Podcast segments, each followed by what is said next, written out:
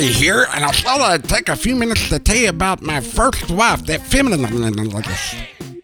I should have thought something was up from the start, because the pickup line that I used that night when I first met her was, "Hey, did you fall from heaven? Because it looks like you landed on your face." And then I convinced her to buy me a drink. I told her she owed it to me because when I saw her coming, I spilled mine. Later on that night, I told her that my mom said it would be a good idea for my self-esteem if I would actually end up asking out people that weren't that conventionally attractive. So I did.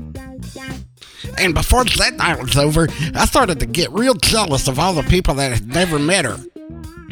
She wasn't that smart either. She didn't drink from the fountain of knowledge. I think she just gargled. She really didn't understand what I was talking about, but I didn't have times or the crayons to explain it to her.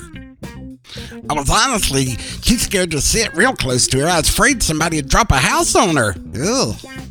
Now that I think about it, she wasn't that friendly either. You don't need birth control with a personality like she had.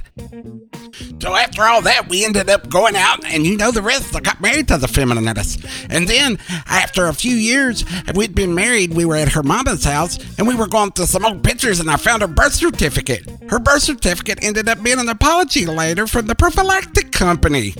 Score!